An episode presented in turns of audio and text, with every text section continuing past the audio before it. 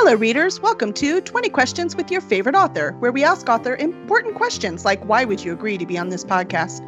I'm Kelly Lynn Colby, editorial director at Cursed Dragon Ship Publishing.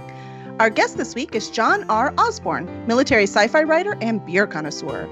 Jon's second book in the Milesian Accords modern fantasy trilogy, A Tempered Warrior, was a 2018 Dragon Awards finalist. John resides in Indianapolis, where he plays role playing games, writes science fiction and fantasy, and extols the virtues of beer. If he's not your favorite now, he will be after.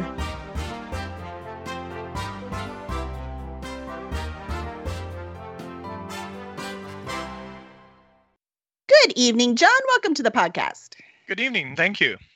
It's nice to have you here. I, I like to be that extolling the virtues of beer. I mean, we kind of have a beer connoisseur on the CDS ship as well. Um, our tech guy Zafo is very much into the beer. He was actually just at his buddy's house cleaning equipment because they're brewing this week. Ooh, that's fun. I have a friend that's a brewer too, and uh, Mhm. I like to help mainly by uh, quality control. Oh, that's fair. I mean, that's an important job. Someone has to do it. So I'm wondering, do you have a favorite brewery? Um, I would have to say probably my local favorite is Sun King Brewery. Uh, their Scottish Ale Wee Mac is my my go-to beer. Ooh. I have a friend when we go to a bar, you know, she kids me because every time I decide to try something new, they'll be, oh, sorry, we're out. All right, fine, give me a Wee Mac.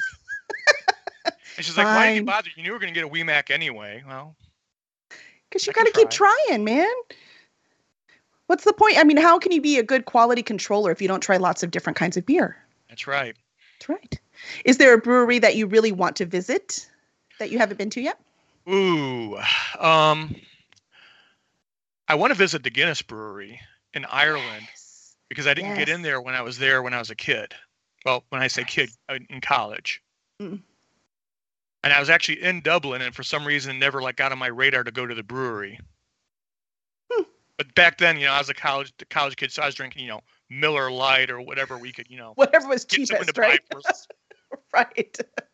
not not so much connoisseur at that time. It leads to it. That's awesome. No, Guinness would be great. That's on our list too. Um, is there anywhere in the world you'd like to travel that you haven't been to yet? that I haven't been. Uh, Mhm. Scotland, Mm. um, and the Isle of Skye.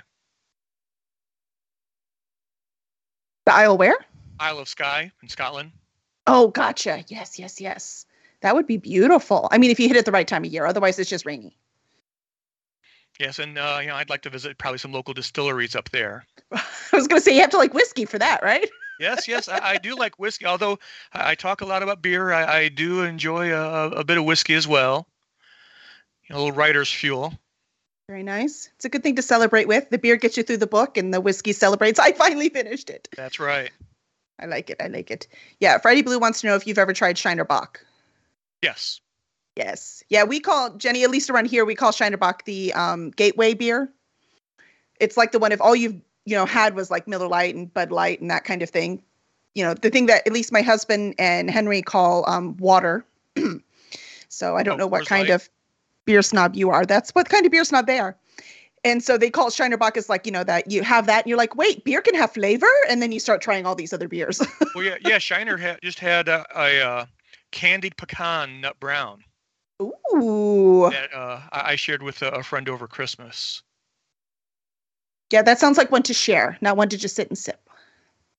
Yeah, I mean, well, it wasn't as heavy as I was afraid it was going to be because sometimes these these flavored beers, Mhm. especially like the sweeter ones, they get a little too heavy and cloying. Mm. and you know but this was a, a good nut brown um they didn't get carried away with the flavor so while it was there it wasn't overwhelming it didn't like fill you up because although I, I prefer dark beers you know a, a beer you can chew as i put it um, you know, sometimes they can fill you up Yes, you're like one. I'll just have one. No, honestly, officer, I only had one. It was a Guinness. That's all I could take. Um, well, speaking of journeys, did you begin as a professional writer, or were there side roads to this end goal? oh uh there wasn't just side roads there was like a whole map um i didn't get published till i was 51 Excellent. It's never too late. Yeah, exactly. That's why I tell people. It's never too late. I, I like you know poked around at, at with writing ever since I was in college. Mm. Um, in fact, uh, my friend and I we wrote our first uh, our D and D campaign is my my first book, and it was awful. Um, it will never see the light of day. It's a first book, man. That's what happens. Oh yeah, yeah. Mhm, I mean, it mhm. was it was fun, uh, Mhm. and I, I wrote part of it while I was actually traveling in Europe, which you know, because when you're riding on a train and you're somewhere where there's no scenery, well, you break out the notebook. That's right. And it makes you feel like a real author. That's right. Mhm, mhm. I love it. I love it. Well, how long did it take you to write that first book? The first one that got published, or like that that one that shall not be named. Let's do both. Uh, so the one that I I did in college, we I want to say started it my junior year, probably finished it sometime during my senior year, and then Mhm. promptly forgot about it. Then real life came in. Well, yeah. Um, I mean, I was I was a journalism major that never Mhm. went into journalism. You knew you wanted to write. It was in your blood. Yeah, yeah. Um, Mhm. because I went to school for journalism, you know, on a scholarship. Um, that's part of the deal with my mom is to go where I went, I had to get a scholarship, so I did. Um, and actually, I went in for uh, you know writing, then got into a, a snit with my uh, professor. I want to say my junior year also over a story, and switched to no. advertising and public relations, I, there's more money in it, anyways, which right? still I counts mean, as a journalism degree. Um. Nice, nice. but also still pays just as little when you get out of college. need experience, man. Experience. And really, I mean, to, to go into that career, I would have had to move to a big market probably. Very likely. Very likely. It's hard to live that lifestyle without being in the big market, right? I mean, I've seen Mad Men. I know how it works. Yep. Yeah. Um, but so you know, gaming was actually my outlet for storytelling. Oh, nice. That's a great way to start. So, how, in what way? Because it, it said in your bio that you love role playing games. How did that inspire your writing? Well, I mean, actually, well, like I said, you know, the first book that that I ever did was you know based on a campaign. Um, Mhm. back when I was about 13, I just decided one day I wanted to play Dungeons and Dragons. So I went out, bought a box set, taught myself how to play, and then realized, well, I need other people to play. So I like corralled my friends, taught them to play, and since it was my game, I had to be the dungeon master because they didn't know how to, and Mhm. that's where it all started. That's so fun. The bravery of a 13 year old. I'm so impressed with your younger self. Sometimes it's scary, right? Just to dive in there. And you were Oh, like, yeah. nope, I'm doing this. I love it. I love it. So, what authors have inspired you along the way? Um, wow. Let's see. Uh, Steven Brust, Charles de Lint, um, Mm. on on the fantasy side. Mhm. On the science fiction side, uh, I read uh, when I was a kid, a Heinlein, Niven, uh, some Asimov, Mm. um, and then going on into more popular, I went a lot of Alan Dean Foster, Ooh, yes. who I really think you know it doesn't get uh, you know. You know, you hear all these people talk about, you know, oh, you know, Larry Niven, Robert Heinlein, because you know they're they're the the, the greats. Yeah, Foster put out a lot of stuff that a lot of people Yeah. read, and it just kind of gets forgotten because I think you know because some of the stuff he did was you know novelizations. right. In fact, I think the way I found him was uh, his novelizations for Star Trek. I think that's where I found him too. First time you saw him. It's one of those where you just see the Star Trek name. You don't necessarily see the author name until later. Right. Until you start to realize some Star Trek books are written better than others. Then you start to look at the authors. Very true. yes, very true. But it takes a, you know, when you're 11, you don't notice that. You know, as you get older, then you start to notice that. Um, let's see. So we also have you. Uh, which of your books challenge you the most and why? I would say the military science fiction ones. So the ones I write in the Four Horsemen universe. Mhm. Uh, because that is you know military science fiction. There's a heavy military aspect, and I never served. Gotcha. I was wondering if you could write it if you hadn't served. Thank you for answering that. So, how do you do your research? Uh, lots of stuff online and talking to people that have served. Which is a lot of people on the Four Horsemen, so you've got a lot of resources there. Yeah. Mhm. Well, Chris Kennedy, I mean, the publisher, you know, he, he's a retired military. Mm-hmm. Um, you know, we've got a lot of military among the uh, the core authors: Kevin Ikenberry, Kevin Ikenberry comes to mind. Yep. Kacey Ezell. hmm You know, they're they're in the core author uh, core. hmm Um, so I have a lot of resources I can go to and ask questions.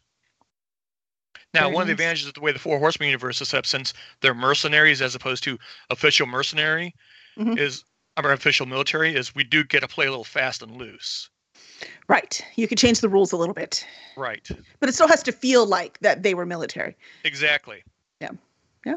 Very nice. That's cool. Um, so so you talked about Four Horsemen. Like, how did that happen? How did you get in with all these guys? All right. So Mark Wandrey and I were were gaming buddies Okay. Back starting around 30 between 30 35 years ago. Long time ago. not too long after I got out of college, and uh, Mhm. he moved here from the West Coast. And uh, we both went to this uh, game club in Indianapolis and crossed paths there, started gaming together. Mhm. And, you know, we'd known each other, been friends since. And he, he likes to tell people he actually, that he actually expected me to get published first. However, one of my big problems is I could never finish anything. Yes, that's the trick, right? I am really good at starting projects and coming up with ideas. I'm really bad about finishing things. hmm Mark, Mark, on the other hand, um, you know, he did he would finish projects and then he started uh, you know, getting published.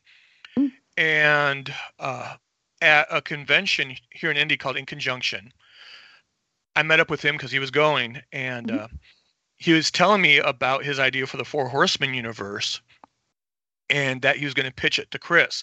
And he talked to Chris about it, like I think the year before, and Chris didn't have t- time, and so Mark had just started writing it, and he had the the first book either done or mostly done, and Mhm. he gave Chris the manuscript.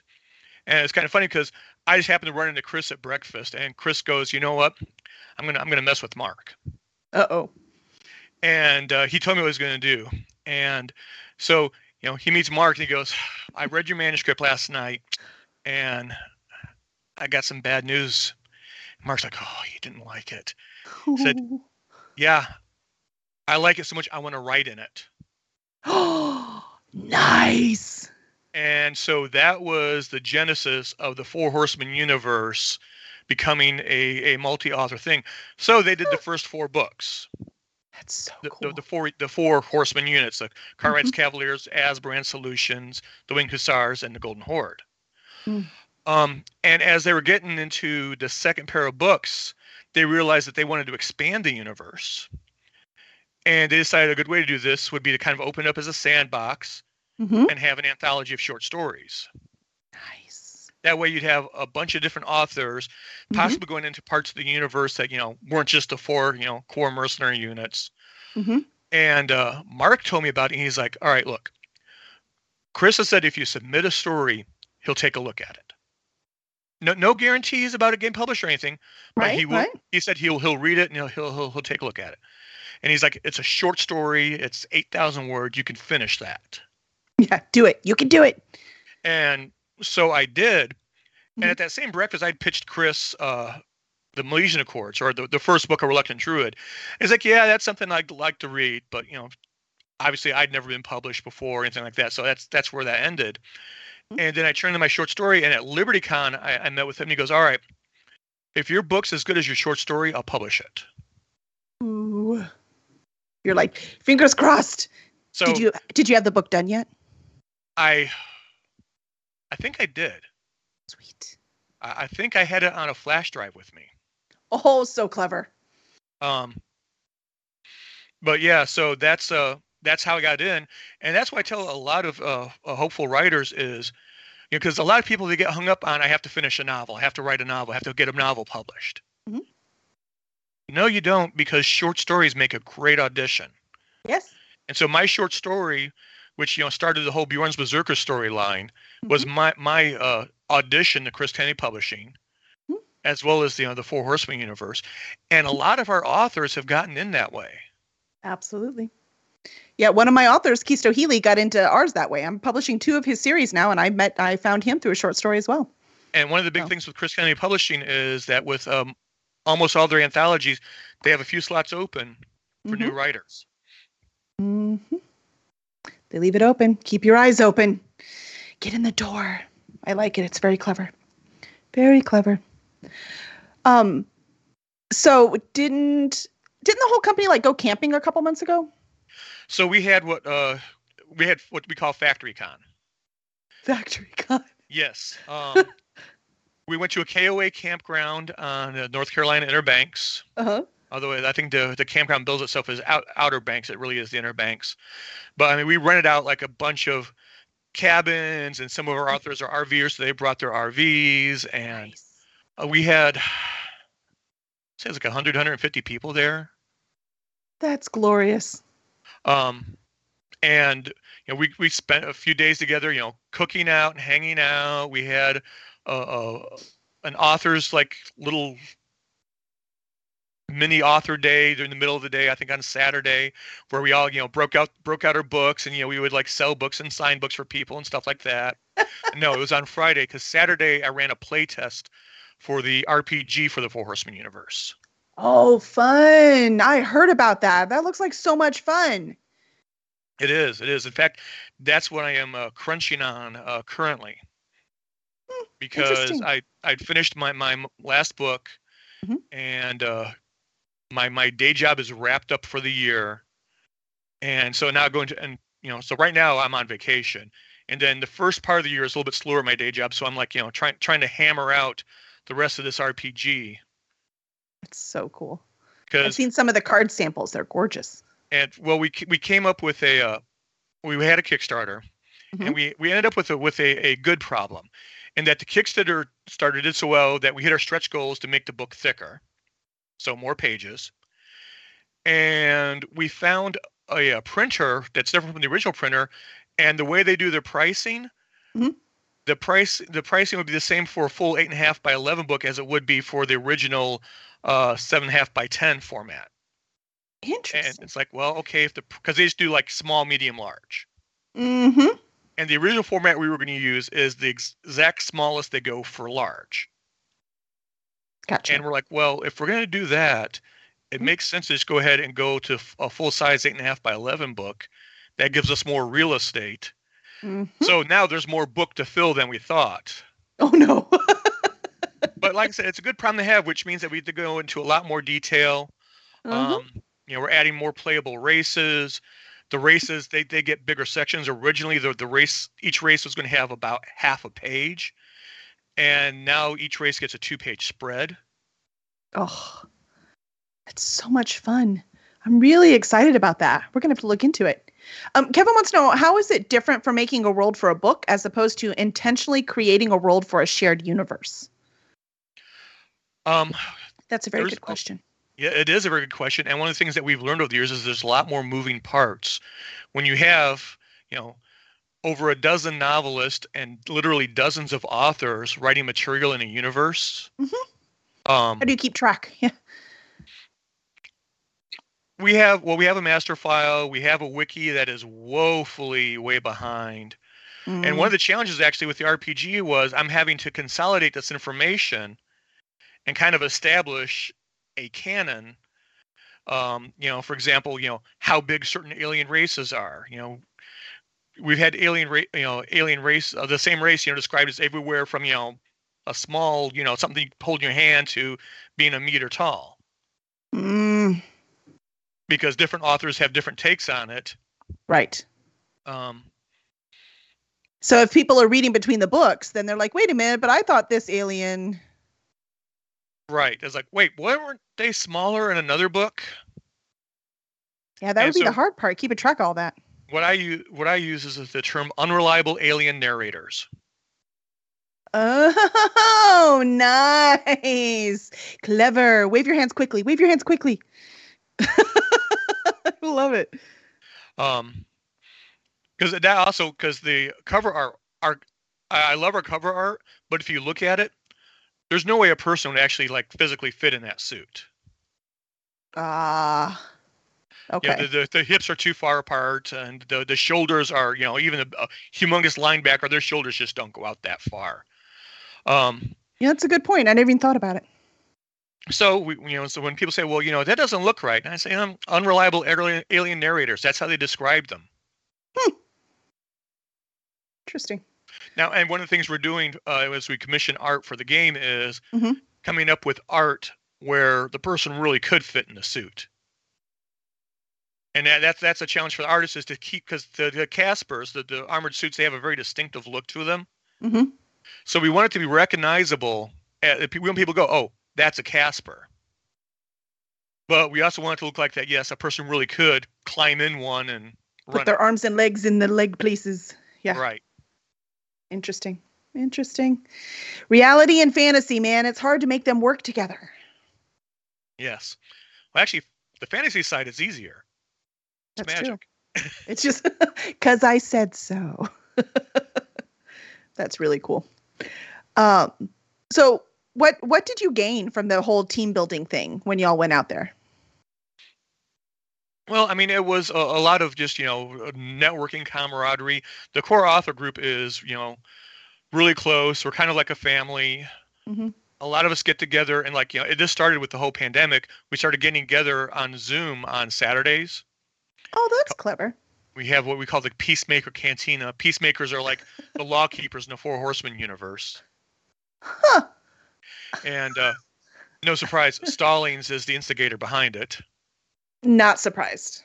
Um, but yeah, so we've been getting together uh, every weekend for that, and uh, you know, we actually we, we uh, put together a uh, anthology, not Four Horsemen universe, just an anthology of stories from that cantina.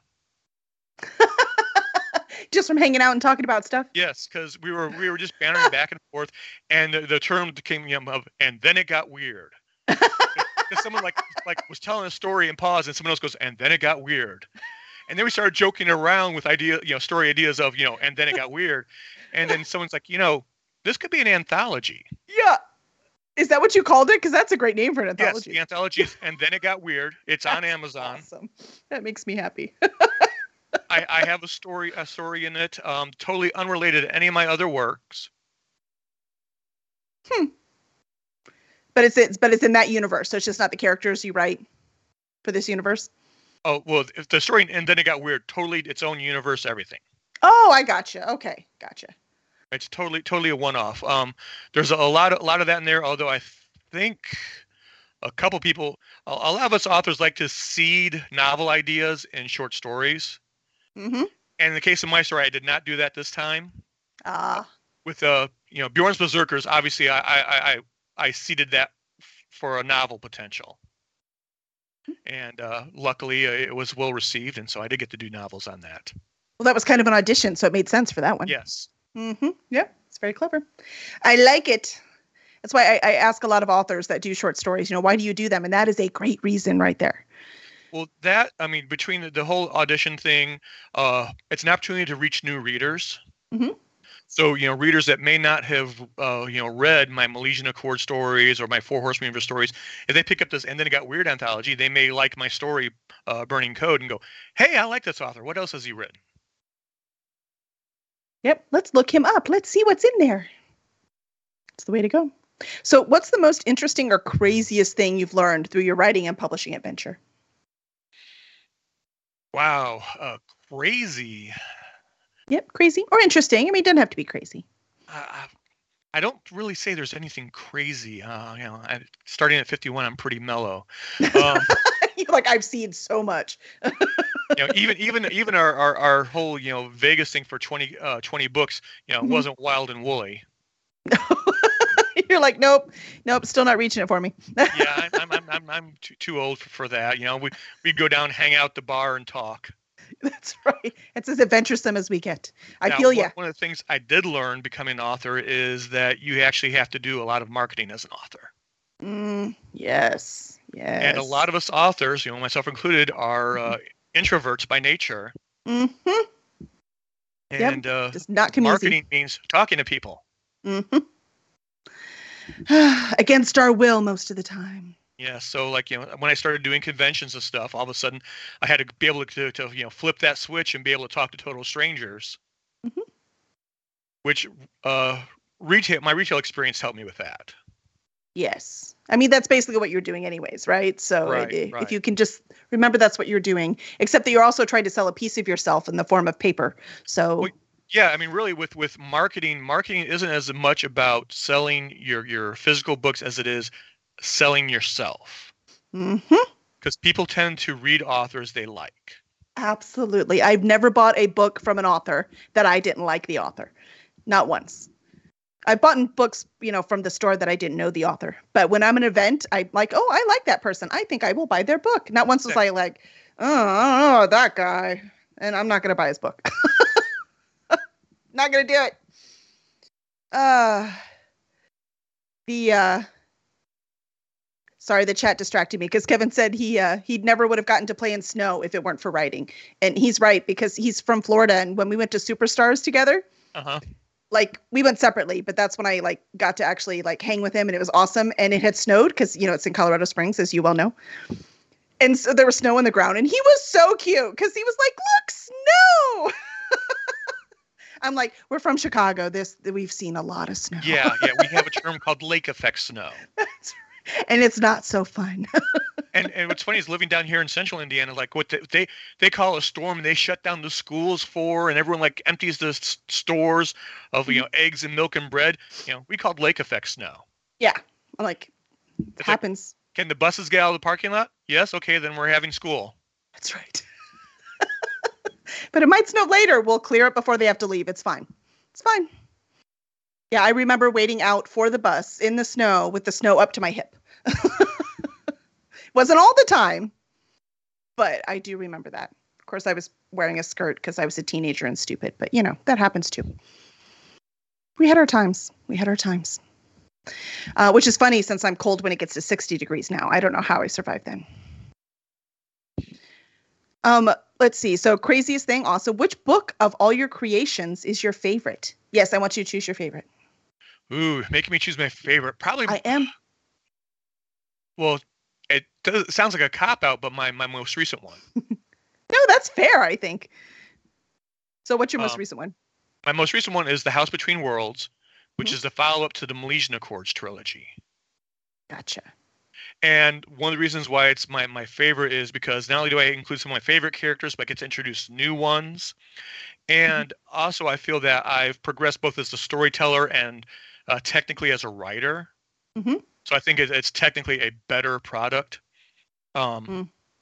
On my trip to Dragon Con, I was listening to the audiobook of A Reluctant Druid for the first time. Mhm. And there was some wincing. It's like, Oh no, how many times did I use that word? right. It's like, ooh, I would go back and do that differently. And um, the audio hides nothing. oh yeah, it, it, and actually, I think that authors should listen to their books in audio Oh yeah. because it totally changes things. When I, I first got the sample for Reluctant Druid and I listened to it, I was just like, ooh. I'm like, and I'm like, Chris, can I go back and uh, do some rewriting? And he's like, no. It's like nope, it's done. Next book. and uh and and then like I, when I talked to him uh, um, talked to him about it again recently at uh, 20k he's Mhm. like well if, if you're very careful I, I guess you could Mhm. but that would be time i'm not spending doing uh new stuff plus it's in the process of getting translated into german so i really don't want to monkey with the text now True. Just be confusing.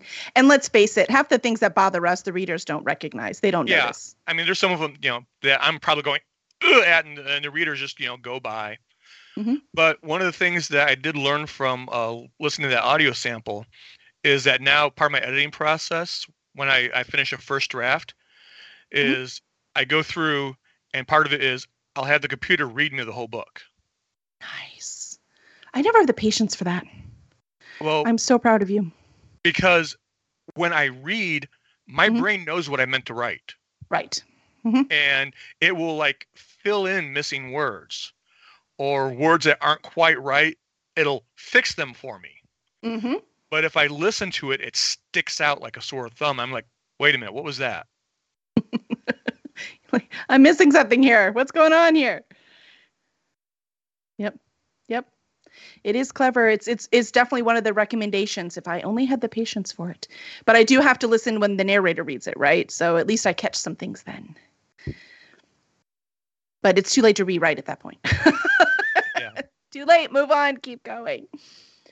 Um, well, how do you, since you write in these multiple worlds, how do you decide what to write next? part of it depends on uh, the publishing schedule um, being involved in a shared universe you know Mhm. there's going to be times when they need a novel at a certain time to fall within the, the, the braided storyline Mm-hmm. So, uh, for example, uh, and, and Mark loves telling this story too. Uh, my first book, The Four Horsemen Universe, When the Axe Falls, I pitched uh, Mark the story, the book idea at LibertyCon, Mhm. and he's like, "That's great. That would work in the Omega Wars, which is which was the current storyline at that time." Gotcha. And he's like, "We need to talk to Chris." And so we go and find Chris. This is at the like you know party, Mhm. you know, because we had a, a book launch party at, at LibertyCon, and uh, he's like, "All right, here, Chris, listen to the, the, this idea for the book." And Chris is like, "Well, that's great, and it would work, but I'm going to need it sooner rather than later if we're going to get it into the Omega Wars, you know, and where it would need to fall in the story in the in the uh, timeline." And I'm like, "Well, how soon would you need it?" And he's like, mm, "Halloween." And this is LibertyCon, Fourth of July weekend. Mm-hmm. And Mark likes to to say, like, and I think Chris does too, like that. I basically like, for one, I look like a deer in the headlights. Yeah. It's like, as I'm doing the math in my head, this is the beginning of July. I have until the end of August, 100,000 words. I would say these are not thin books either. Uh-huh. And I, like, I, hundred thousand good words. It has to be good by then. and I, I'm like, I process it for a moment. I'm like, all right, I can do that. good for you. Oh, take notes. Don't say no. Just do it. That's why writing a short story I don't have time for. Don't say no. Just do it. Yeah. hmm So, what project that's in progress or not started are you most excited about? Well, rules of engagement is, is what I'm really excited about right now. Hmm. Um, and one of the things I'm learning is doing an RPG book is a ton more work than a novel. How are you testing it? So um, we've been having play test at uh, at uh, conventions. Okay. Um, in fact, like I mentioned at FactoryCon, we had a play test, and that was Mhm. really good because I learned I needed to go back to some of my numbers Mm, because I'd made the uh, the armored suits a little too tough, gotcha. Yep. and uh, and also I since I, I game every week, I Mhm. can kind of like stealth test some of the system stuff Mm, because uh, we got licensed uh, to use Savage Worlds as the game system. okay. And so I run a, a campaign every other week in using Savage Worlds. So I can like if I want to like try something new, I can kind of stick it in there, see how it works, and like if it totally like you know knocks the wheels off the wagon, so to speak, then it's like all right, we're not putting that in rules of engagement. Or if it like you know like oh that slows things down, it added two more rolls to every act, and then no, okay, Mm, yeah. Still has to be fun. yeah, it has to be fun, but it still Mhm. has to go fast. Yes. Yes. Well, fast. because one of the things that I, I run into as a game designer, you know, because I've dabbled with game design over, you know, ever since I started playing. Mhm. Um, and my friends like say that I have never met a rule system that I haven't wanted to change. Well, I think And- that's true of life too, right? There's some rules in life I'd like to change too. So totally with games. And one of the things I've learned is that I'll come up with an idea for a rule. I'm like, oh, that's a cool idea, and then I'll like I'll chew on it, and then about three quarters of the time, I'm like, it doesn't add enough to make it worth the hassle. Mm, You know, if Mm. oh, I want speed factors based on weapons. mhm. Well, okay. Do you want to have to do a calculation for initiative for every character based on what weapon they're using, and if they change weapons in combat? And it's like, all right, never mind. You're like this is too much. Too much. I'm over engineering it. We're gonna leave that one out. Yeah, my D and D campaign, I think we're on our fourth or fifth initiative system. So Ooh, you've been playing. That's really cool. I look forward to that. We'll have to have you back on when that one's out. Mm. Maybe you can come and guest DM for us. That would be fun. yeah, one of the things I did at a few conventions, including Gen Con, is I Mhm. ran a Milesian Accord scenario Ooh, where I converted some characters from the books into D and D Mhm. stats. and, you know, set up a scenario, and you know, the, the players played the characters from the books. that would be awesome. Yeah, Florida Kevin says Savage Worlds is pretty streamlined. It's a very well regarded system. He's a big player too. Awesome. That would be fun. I'm afraid I have no idea what Savage Worlds is. I'm still a newbie when it comes to this sp- particular kind of gaming. It'll be fun. But I like making stuff up. So, I mean, come on now. That's half the fun, right? Oh yeah, I mean, you know, most gamers have like a zillion characters that they've they've made because it's cool to make characters that they never get around to playing. Right? It's like there's not enough. You know, I had a friend we swore at one point that he was just getting his characters killed off so he could like break a new one out. so he could keep playing them. That's awesome. I mean, why not, right? Let's see. And now, I mean, we can do it all digitally. We don't even have to waste paper. This could totally work. Yeah, yeah. Um, one of the side effects of the uh, of the uh, virus is that uh, we had to switch to playing online totally. Yeah. Yep. That's what we've been doing. So with our old our old game we used to play, we did it online even before. So hopefully the new one will be awesome. We shall see. You have to watch and let us know what we're doing wrong. Oh, I, I see. When it comes to gaming, it's hard to say someone's doing it wrong. you mean No, I can't just kill 'cause, you everyone know- because they were making me mad? Can I just do that? Is that okay? What's fun for one fun for one group might not be fun for for another. But as long as that group's having fun, you know, like if if you're doing something and I don't like the way it works, but you are having fun, Mhm. then who am I to say that it's wrong? If it works for you and you're having fun, then Mhm. have at it. Well, that's what I keep saying. I'm going to stress fun because I'm still learning all the mechanics. I'm stressing fun. And it's all writers on the podcast on the on the role playing game. So it'll be really fun to just see, you know, if writers decide to follow any rules at all. So it'll be interesting. Well, see, one of the things that uh, I like to joke about is that my characters don't behave. Yes. Well, You know, that's true of writing too, right? You so think, I you mean, think when you become a writer, well, you know, as a dungeon master, you know, it's notorious. The players go off the rails all the time. You, right. you plan this meticulous adventure that you took hours and hours and hours building, and they decide to like chase some piece of flavor text to a different village because they want to see a gazebo. And it's like, it's just a gazebo. You're like, I didn't even build anything it, for that village. important. We're gonna check it out. But uh, the adventure, and uh, so it's like when you become a writer, it's like, aha, all right. Well, now I can tell the characters what to do. I shall control now. And you know, at one point, I'm in the, uh, a reluctant druid. I'm typing along, and I'm like, wait, why are you guys going back to the bar? You're not supposed to do that. I know you're thirsty, but we need to move The bar, on. supposed to be at the bar. Why are you going? Why do you want to go back to the bar? Because they're mercenaries. They always want to go to the bar. It's a rule. It's a thing. I feel that. I feel that. Yeah, exactly. So I guess I shouldn't feel bad, you know? Fictional characters that I should have control of, I don't. So I certainly should not expect to have control of actual people. So that's right. It's just fun. And we have reached the lightning round. Dun, dun, dun. Dun dun dun. So these are supposed to be fast questions. We shall see if they succeed. First, If we get what is your yeah, you never know. What is your favorite holiday dish? Pumpkin pie. Oh, good choice. What is your favorite flavor of ice cream? Um, chocolate chip peanut butter cup. Ooh, yummy. If you could listen to only one band or artist for the rest of your life, who would it be? John Williams.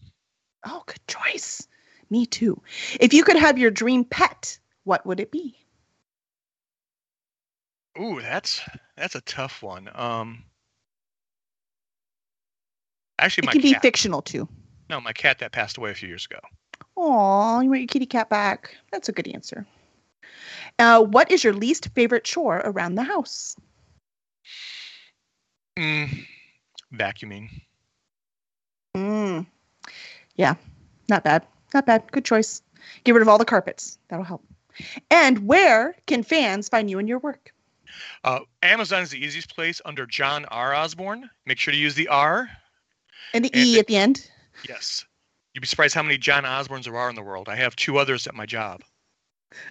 Just at your job, let alone yes, writing. we, we get each other's emails all the time. All of us, John Osborne. uh, you know, we we will start to email. Hey, my fellow Oz's, I I think I got your email. This is one of y'all's. I don't know which. That's awesome. And you're on Um, Facebook too, right? On Facebook at Jon R. Osborne, Instagram at Jon R. Osborne. There's a theme there. Mhm, mhm. Very cool. Excellent. Well, now that Jon is your new favorite writer, please make sure to review his work and also review us wherever it is you get your podcast. You can also follow on Twitch or subscribe on YouTube. And what's the other thing? Oh, I'm going to thank our subscribers, uh, DH Dunn and Helen. Thank you so much for supporting us and keeping the lights on. And we will see you next week with Kevin Petway because we have book four in his Misplaced Mercenaries releasing. We'll see you then.